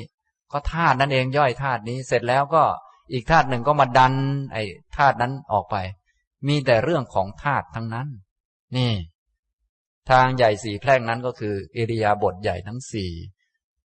เดินยืนนั่งนอน ยืนเดินนั่งนอนทั้งหมดก็มีแต่เรื่องของธาตุเลยตอนนี้เนี่ยความรู้สึกว่าเป็นหญิงเป็นชายก็หมดไป ความรู้สึกว่าเป็นคนโน้นคนนี้เป็นเราเป็นเขาก็หมดไป เหมือนกับคนฆ่าโคฆ่าแล้วทำออกเป็นชิ้นเล็กชิ้นน้อยแล้ว ไปนั่งขาย เขาก็จะไม่รู้สึกว่าขายโค รู้สึกว่า ขายเนื้อ ขายเนื้อนั่นเนื้อนี่ ไม่ได้ขายแม่โคแล้วตอนนี้นี่ยทำตรงนี้พอเข้าใจไหมครับ ฉะนั้นผู้ปฏิบัติแรกๆเนี่ยก็จะรู้สึกว่าแม้แต่ปฏิบัติโดยความเป็นธาตุก็จะรู้สึกว่ากายมันเดินมันยืนมันนั่งมันนอนอยู่ แต่พอทำไปนานๆก็เหมือนกับเฉือนชิ้นส่วนต่างๆ ให้ละเอียดขึ้นละเอียดขึ้น อย่างนี้จนกระทั่งมีสติปัญญามากขึ้น ก็จะไม่เห็นโดยความเป็นตัวตน แต่เห็นโดยความเป็นธาตุทั้งสี่ที่มาประชุมกัน อันนี้ก็ถือว่าประสบความสำเร็จในการปฏิบัติหมวดนี้ ถ้าปฏิบัติเป็นก็เอาไปทำสมาธิทำวิปัสสนาต่อไป แล้วก็บรรลุธรรมเป็นพระอริยเจ้าไปตามลำดับได้ เหมือนกับกรรมฐานอื่น ๆ นั่นเอง อย่างนี้นะครับ อันนี้เป็นอุปมาที่พระพุทธเจ้าตรัสเอาไว้ ก็ช่วยให้เข้าใจขึ้นนะครับ ตอนแรกก็เป็นโคอยู่ เอาโคไปเลี้ยงก็เป็นโค เอาโคไป ที่นั่นที่นี่ไปดื่มน้ำก็เป็นโค จนกระทั่งเอาโคไปฆ่าก็ยังเป็นแม่โคอยู่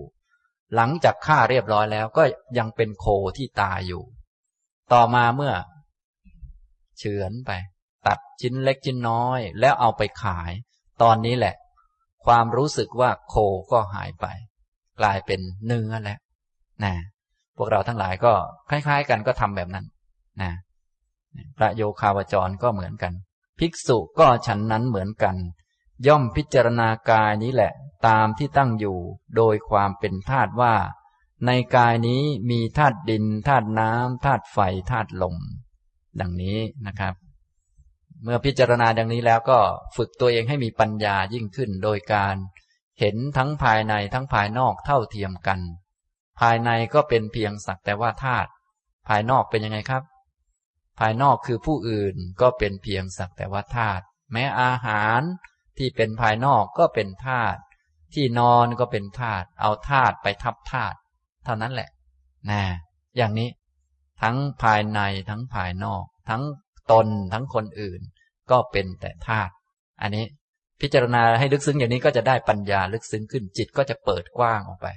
พอจิตเปิดกว้างก็พร้อมจะรับธรรมะแล้ว แต่เดิมใจมันแคบเพราะมันยึดกายว่าเป็นเราเป็นของเรา ฉะนั้นก็ต้องทำเพื่อเราเพื่อของเรามันก็แคบ มันแคบเพราะกิเลสนั่นเอง แคบเพราะยึดนั่นแหละ ตอนนี้ชักจะไม่ยึดแล้วก็ต้องทำให้มันกว้างแล้ว ตอนมันไม่ยึดมันก็ดีแล้ว แต่ต้องทำให้มันกว้างกว่านั้น โดยการมองไปที่ตนเองก็ธาตุคนอื่น ก็สักแต่ว่าธาตุได้ยินเสียงด่าเสียงพูดอะไรขึ้นมาก็ จะไปโกรธเขาทำไม โกรธแต่ธาตุนั่นแหละมีแต่ธาตุนี่เสียงพูดก็ธาตุอะไรก็ธาตุเขาก็เป็นแค่ธาตุไปโกรธธาตุก็โง่เท่านั้นแหละนี่ก็สอนตนเองมีแต่เรื่องธาตุแล้วตอนนี้ เป็นไงดีไหมตอนเนี้ย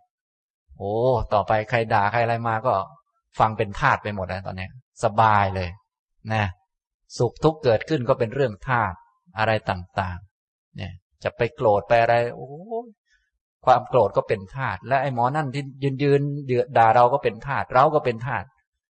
ธาตุจะโกรธธาตุไหวมันก็ไม่ได้แล้ว ตอนเนี้ย นี่เห็นไหมปัญญามันก็มากแล้ว จะโกรธจะอะไรก็ไม่เป็นแล้วต่อไป ก็มีแต่เมตตาเท่านั้นแหละ ต่อไป มีแต่เห็นอกเห็นใจ เพราะว่ามันน่าสงสารด้วยกันทั้งนั้นน่ะ มาแบกก้อนธาตุกันจะตายอยู่แล้วเนี่ย ไม่ว่าเราไม่ว่าเขาทั้งนั้นแหละ นี่คือปัญญานะ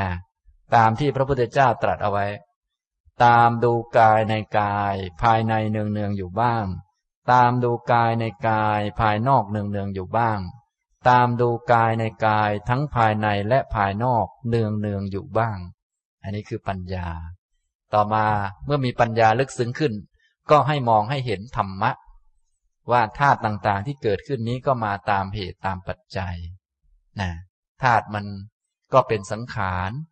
ธาตุดินธาตุน้ำธาตุไฟธาตุลมที่มาประชุมกัน เป็นกายของเรานี้ ก็เป็นสังขารมันมาเมื่อมันมีเหตุ เหตุหลักๆก็เหมือนข้ออื่นๆนั่นเอง คืออวิชชาตัณหา อุปาทาน กรรมนี่เนี่ยเหตุของเก่าอะพูดง่ายๆเนี่ยที่นั่งนั่งอยู่เนี่ย ทุกคนจะสวยจะไม่สวยก็เป็นเพียงสักแต่ว่าธาตุจะอ้วนจะผอมก็เป็นสักแต่ว่าธาตุอย่างนี้มันก็มีแต่ธาตุและมาจากของเก่าคือ มาจากกรรมเก่า ทุกคนก็เป็นอย่างนี้แหละก็แบกธาตุกันไป แบกของเก่ากันไปนะทำนองนี้นะนี่คือเห็นธรรมะ เห็นธรรมะ ตามดูธรรมะคือเหตุเกิดในกายเนืองๆอยู่บ้าง ตามดูธรรมะคือเหตุดับในกายเนืองๆอยู่บ้าง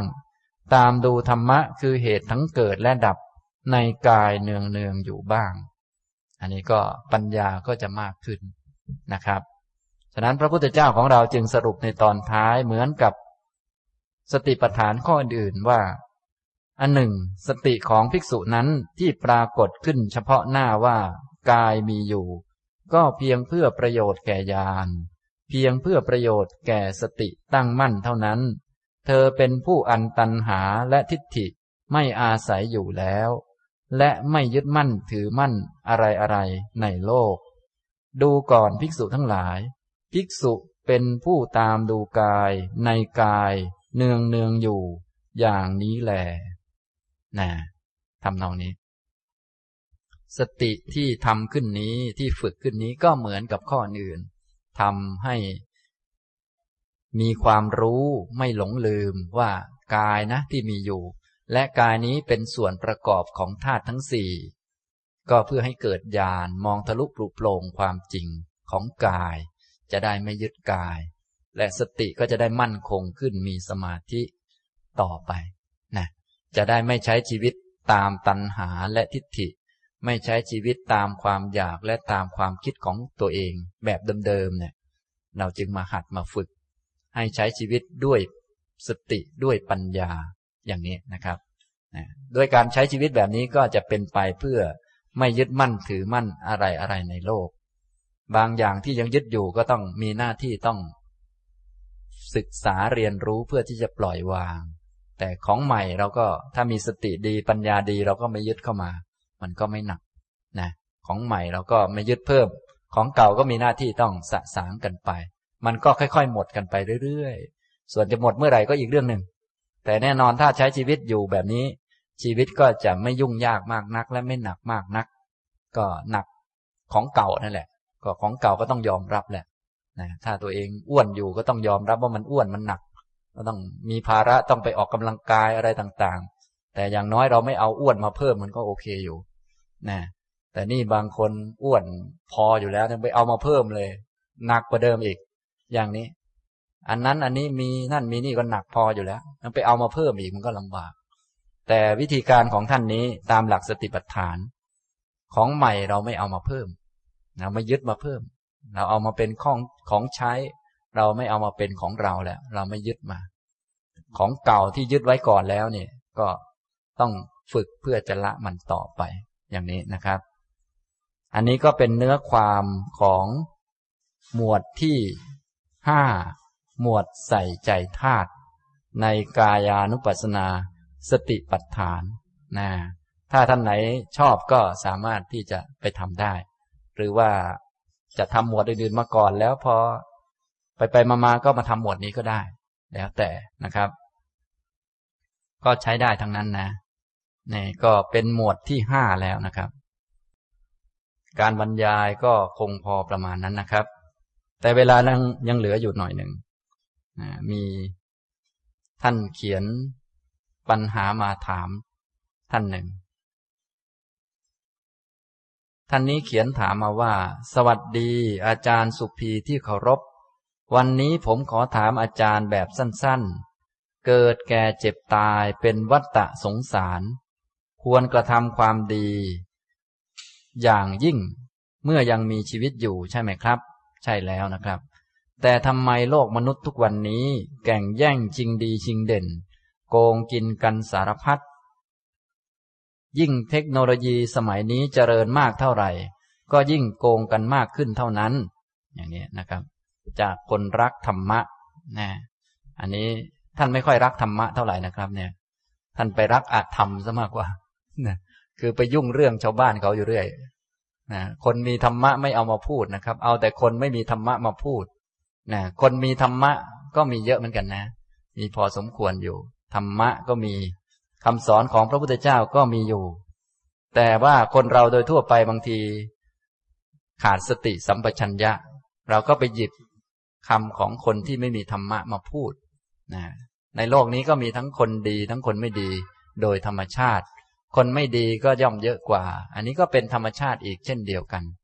ฉะนั้นถ้าเรามีธรรมะเราก็ต้องเข้าใจตรงนี้ พอเข้าใจแล้ว เมื่อพูดถึงเราก็พูดถึงแต่ธรรมะ คือ กฎเกณฑ์ความจริง เหมือนกับคนรู้กับคนไม่รู้ ก็มีคู่กันอยู่ในโลกนี้ ส่วนคนรู้มีจำนวนน้อย คนไม่รู้มีจำนวนมากกว่านะพระพุทธเจ้าของเรานี้เป็นผู้รู้อย่างถึงที่สุดเป็นสัพพัญญูฉะนั้นคนอื่นเขาไม่รู้แล้วก็แล้วไปแล้ว ก็ช่างเขาเถอะ ก็อย่าไปสนใจคนที่ไม่รู้ เราก็สนใจผู้รู้นั้น คือสนใจพระพุทธเจ้า แล้วก็เอาคำของพระพุทธเจ้ามาบอกสอนตนเองไป อย่างนี้นะครับ อันนี้จึงจะชื่อว่าเป็นคนมีความรู้เป็นคนรักทางธรรมะ เป็นคนรักความจริง รัก สิ่งที่ถูกต้อง สิ่งที่ไม่ถูกต้อง เราก็ไม่หยิบยกขึ้นมาพูด เรารับรู้ว่ามันมี แต่ว่าสิ่งที่ถูกต้องเป็นยังไงเราพูดถึงนะคนไม่ตรงตามธรรมะมีเยอะอยู่แล้ว เรารับรู้ว่า เออ มันเป็นอย่างนั้น เราไม่ใส่ใจนัก เราเอาธรรมะนั่นเองมาพูด ความจริงมันเป็นยังไงเนี่ยอย่างนี้เรียกว่าเราสนใจไปที่ธรรมะ พวกเราถ้าใช้ชีวิตอย่างขาดสติสัมปชัญญะอยู่ ไม่ค่อยมีสติเนี่ย มันจะใช้ชีวิตตามตัณหาและทิฏฐิตามอย่างเดิม จิตของเราโดยส่วนใหญ่ก็จะคล้อยไปตามเดิม คือไปรักไปชังต่างๆ และไปสนใจความไม่ดีต่างๆมาก เพราะว่า ผู้ที่ทำให้เราเกิดมาไม่ใช่ว่าจะดีจะวิเศษอะไร ถ้าพูดภาษาเราคือไม่ดีนั่นเองความไม่ดีคือกิเลสนั่นแหละนะคืออวิชชาความไม่รู้อริยสัจฉะนั้นจิตของเราจึงพร้อมจะโน้มเอียงไปทางที่จะไปยึดฝ่ายไม่ดีอยู่แล้วโดยธรรมชาติ เราจึงต้องเตือนตนเอง จะมายึดเรื่องกรรมและผลของกรรมมาถึงพระรัตนตรัยเป็นสารณะอันนี้ต้องใช้ความเพียรมาก ถ้าไม่ใช้ความเพียรอะไรเลยปล่อยไปเนี่ย ก็จะตกไปฝ่ายตรงข้ามเสมอ อันนี้เป็นธรรมชาติ จิตของเราก็เหมือนกัน ถ้าไม่เตือนมันเนี่ย มันก็จะไปสนใจฝ่ายไม่ดี เห็นคนอื่นทำไม่ดี มันก็จะไปสนใจเขา ฝ่ายดีมีตั้งเยอะไม่ยอมสนใจ พระพุทธรูปก็มีไม่ยอมมาไหว้ แต่ไปด่าคนนิสัยไม่ดีเนี่ยวัดก็มีมากมายไม่ยอมเข้า ไม่ยอมไปกราบพระ แต่พออันใครนิสัยไม่ดีก็ไปด่าเขาถึงที่เลย อย่างนี้ก็มี เนี่ยอันนี้คือความสนใจมันต่างไป นี้จึงต้องระวังจิตตนเองให้มากๆนะครับ การมีสติสัมปชัญญะจึงช่วยเราได้ในแง่นี้ ช่วยเราเบื้องต้นให้เราหยุดได้ก่อน แล้วก็ไม่ทำตามความอยากและตามความคิด คือตามนิสัยเดิมนั่นเอง เพราะนิสัยเดิมมันจะพาลงข้างล่าง พาไปสนใจอันไม่ดี ที่เราเห็นคนอื่นไม่ดีแล้วเราไปว่าเขาไม่ดีนี่คือ เราไปสนใจความไม่ดี เอาความไม่ดีมาเป็นของเรา พอความไม่ดีมาเป็นของเรามันก็ความไม่ดีก็เกิดขึ้น จริงๆ คนอื่นไม่ดีไม่ต้องสนใจก็ได้ ก็รับรู้ว่ามันไม่ดี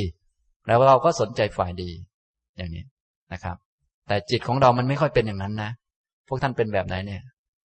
สนใจฝ่ายไหนอยู่เนี่ย ขอให้ใครเลวเถอะจิตสนใจเรียบหมดอะนะไม่ว่ามันจะอยู่นู่นนอกโลกหรือต่างทวีปเนี่ย ก็ยังไปเที่ยวด่ามันนะ โน่นปานนั้นนะอยู่ไกลแค่ไหนดิฉันก็สนใจแหละ ขอให้มันเลวเถอะ โน่นเป็นอย่างนั้น ส่วนของดีนี่ บางทีพระพุทธรูปอยู่บนหัวนี่ไม่เคยสนใจท่านเลยนะ อย่างนี้ก็มีนะคนเราเนี่ยฉะนั้นท่านทั้งหลายก็อย่าลืม ให้มีสติดีๆไว้นะส่วนที่ท่านเขียนมาตอนเบื้องต้นว่า เกิดแก่เจ็บตายเป็นวัฏฏะสงสาร ควรกระทำความดีอย่างยิ่งเมื่อยังมีชีวิต นี่ อันนี้ถูกต้องดีมาก นะ เพราะว่าวัฏฏะสงสารเกิดแก่เจ็บตายเนี่ย มันก็วนเวียนกันไปอย่างนี้แหละ ควรกระทำความดีให้มากๆ และอาศัยดีนั้นให้ถึงความปล่อยวางต่อไปนะการที่เราจะปล่อยวางทั้งดีทั้งไม่ดีได้ จะต้องอาศัยดี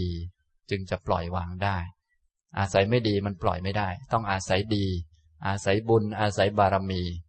เป็นเครื่องฝึกให้มีปัญญาต่อไป ก็เหมือนกับเรานี้ นะร่างกายก็ต้องอาศัยข้าวกินอะไรกินนี่นะ ถ้าไม่มีข้าวกินก็ต้องลำบากในการหาอยู่ จะมาปฏิบัติทำอะไรมันก็ลำบาก แต่ถ้ามีพอสมควรแล้วได้ทำความดีไว้ มีข้าวกิน มีเงินพอใช้อะไรต่างๆ เราก็อาศัยสิ่งเหล่านี้ มีบารมีอะไรต่างๆ พอสมควร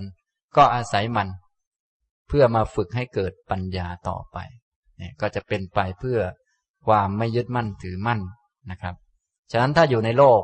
ก็ควรทำดีให้มาก ๆ นี้ถูกต้องดีแล้วนะครับ ให้งดเว้นชั่วมาทำดี และขั้นต่อไปก็เป็นขั้นสุดท้ายแล้ว คือมาฝึกอริยมรรคมีองค์แปดประการ มาทำธรรมะฝ่ายที่ทำให้มีปัญญานั้นเกิดขึ้นอย่างนี้นะครับ เอาละตอบปัญหาก็พอแล้วนะ ต่อไปก็จะนำปฏิบัติบ้างสักเล็กน้อยนะครับ ท่านนั่งมานานแล้วนะให้ลุกขึ้นสักหน่อยนะครับ อ่า ลุกขึ้นแล้วก็ยืนตัวตรงนะครับ กุมมือไว้ข้างหน้า วันนี้ได้พูดเรื่องของธาตุก็จะแนะนำให้พิจารณาธาตุพิจารณาโดยความเป็นธาตุนะพิจารณาโดยความเป็นธาตุมองโดยความเป็นธาตุหรือใส่ใจโดยความเป็นธาตุ เวลายืนตัวตรงอย่างนี้ ยืนตัวตรงอยู่ มือกุมกันไว้ การใส่ใจโดยความเป็นธาตุนั้นเราจะใส่ใจไปที่จุดไหนของกายก็ได้ เช่นมือที่กุมกันไว้นี้ ก็รู้สึกมีความสัมผัสแข็งๆอยู่นะอันนี้ก็เรียกว่า ใส่ใจเป็นธาตุนะ อย่างนี้ให้ท่านใส่ใจไปที่มือที่กุมกันไว้ ก็จะรู้สึกสัมผัสกัน กับของแข็งๆ อันนี้คือธาตุถ้าใครไม่ค่อยรู้ ก็สัมผัสให้มันแรงหน่อย เช่น บีบบีบเข้าไป ก็จะรู้สึกขึ้นมา อันนั้นคือธาตุดิน ก็ทำให้มีสติได้ สัมผัสมันสัมผัสตัวเอง อย่างนี้นะครับ ต่อไปก็ให้ส่งจิตไปที่ฝ่าเท้าทั้งสองข้าง เวลายืนอยู่ น้ำหนักก็จะลงที่ฝ่าเท้าทั้งสองข้าง น้ำหนักที่ลงที่ฝ่าเท้าทั้งสองข้างคำว่าน้ำหนักนี่ผมได้กล่าวไปแล้ว ลักษณะของมันก็คือความแข็งความกระด้างนั่นเอง แต่อาการของมันจะเป็นลักษณะมันมีน้ำหนักทับลงไปนะเราจะรู้สึกเหมือนมีน้ำหนักมัน ทับลงมาที่ฝ่าเท้านั้น น้ำหนักตรงนั้น เขาเรียกว่าธาตุดินอ่าไม่มีเท้าไม่มีฝ่าเท้าอะไร แต่ว่าแรกๆนี้ ใครจะ รู้สึกว่ามีฝ่าเท้ามีแขนมีขาบ้างก็ไม่เป็นไร แต่ความใส่ใจเนี่ยให้ใส่ใจไปที่ ความรู้สึกที่สัมผัสที่ฝ่าเท้า อันนี้เรียกว่าธาตุดินนะครับธาตุดินธาตุดินนะอันนี้ธาตุดิน ต่อไปเราจะสัมผัสธาตุอื่นๆบ้างธาตุดินง่ายนะ รู้จักง่ายนะครับ ต่อไปก็ท่านยืนตัวตรงแล้วก็ให้เอนตัวไปทางซ้าย เอ็นตัวไปทางซ้าย อ่า เวลาเอ็นตัวไปทางซ้ายนี่ น้ำหนักตรงเท้าซ้ายมันก็จะเปลี่ยนไป อันนี้คือเวลากายเปลี่ยนธาตุดินมันก็จะเปลี่ยนไปอลองยืนตัวตรงใหม่ ตอนยืนตัวตรง น้ำหนักมันก็จะลงสองข้าง อันนี้คือธาตุมันเป็นอย่างหนึ่ง เวลาเอียงไปทางซ้าย อ่า เอียงไปทางซ้ายธาตุมันก็จะเปลี่ยนไป น้ำหนักมันก็จะมาด้านซ้ายแทน ด้านขวาจะจะเบาๆอย่างนี้ธาตุมันก็จะเปลี่ยนไปเรื่อยนะต่อไปเอียงตัวไปด้านขวาธาตุมันก็จะมา น้ำหนักมันก็จะมาด้านขวา ด้านซ้ายก็จะเบาๆฉะนั้นกายของเรามันเคลื่อนที่ไปมาอยู่ธาตุมันก็จะแสดงความเป็นอนิจจังทุกขังอนัตตาอยู่เสมอ ไม่มีธาตุไหนที่มันนิ่งๆเลย อ่า มายืนตัวตรงนะครับ ถ้าใครสังเกต ให้ลึกซึ้งลงไป เวลาที่เราให้กายกลับมายืนตัวตรงนี้ มันจะมีอาการโยกโครงไปมาหน่อยหนึ่ง ตอนนี้ลองเปลี่ยนจุดสังเกต เมื่อกี้เราสังเกตไปที่ธาตุดิน ต่อไปเราจะสังเกตไปที่ธาตุลม นะ ต่อไปให้ท่านเอียงตัวไปด้านซ้าย เวลาเอียงตัวไปด้านซ้าย มันจะมีความ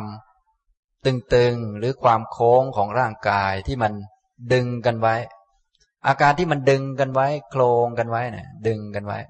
อันนั้นเขาเรียกว่าธาตุลมดึงกันอยู่ ถ้าไม่เห็นก็เอียงตัวไปด้านขวา กายมันก็จะโยกไปด้านขวา ต่อไปโยกมายืนตัวตรง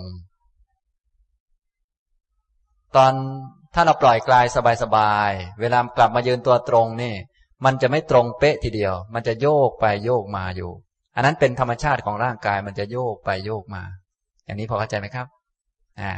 อ่าท่านยืนอยู่ท่านก็ลองโยกช้าๆดูก็ได้ โยกไปโยกมา อาการโยกเคลื่อนไปเคลื่อนมานั่นน่ะ อ่าทำแล้วปล่อยสบายๆอาการที่มันโยกมันโครงไปโครงมา นั้นคือธาตุลมเนี่ยพอจับได้ไหมครับ คนที่มีสติดีมีสมาธิพอสมควรนี่จะจับได้ง่าย ส่วนคนที่สติน้อยเนี่ยก็อย่างที่ผมบอกต้องต้องแยกแยะส่วนก่อนแล้วค่อยๆ จับดูทีละอันสองอัน พอสติมากขึ้นก็จะเข้าใจง่าย เข้าใจชัดเนี่ยนะครับ อย่างนี้ หรือใครจะ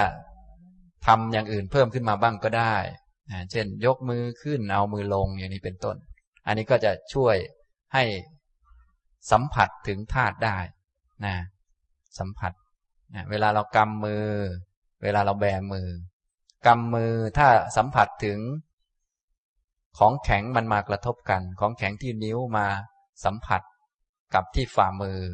อันนี้เรียกว่าสัมผัสธาตุดิน ถ้าสังเกตไปที่ความเคลื่อนที่ของนิ้ว อันนี้เรียกว่าธาตุลม อย่างนี้พอเข้าใจไหมครับนะ หน้าของเราก็เหมือนกันนะพงกหน้าอะไรอย่างเงี้ยนะถ้าสัมผัสถึงหน้า น้ำหนักตรงหัวนี่มันทับลงมาตรงคอ สัมผัสได้ไหมเวลามันทับลงมาเนี่ยเขาเรียกธาตุดินมันมีน้ำหนัก แต่ถ้าพงกหน้าหน้ามันเคลื่อนไปเคลื่อนมา อาการเคลื่อนเป็นธาตุลมอย่างนี้ ง่ายไหมครับเนี่ย ง่ายแต่ว่าต้องทำบ่อยๆ เท่านั้นแหละจริงๆ เทคนิควิธีไม่ยากอะไรนัก แต่ว่าที่ยากคือ ต้องตั้งใจและทำบ่อยๆ และถ้าไม่ได้ผล ก็อย่าไปทำตามความคิดและความอยาก ไม่ได้ผลให้ทำใหม่ไออยากได้ผลนี่ใครก็อยากทั้งนั้นแหละ จนกระทั่งอยากบรรลุอยากนิพพานใคร ๆ ก็อยากทั้งนั้นแหละ อันนี้เราไม่พูดเรื่องอยากใคร ๆ ก็อยากเป็น แต่เราพูดเรื่องทำเราพูดเรื่องเพียร เรื่องสัมปชัญญะ เรื่องสติ อย่างนี้นะครับ เอาละให้ทุกท่านนั่งลงนะครับ ผมได้บรรยายตอบปัญหาและนำปฏิบัติเล็กน้อยก็คงพอสมควรแก่เวลาเท่านี้นะครับ อนุโมทนาทุกท่านครับ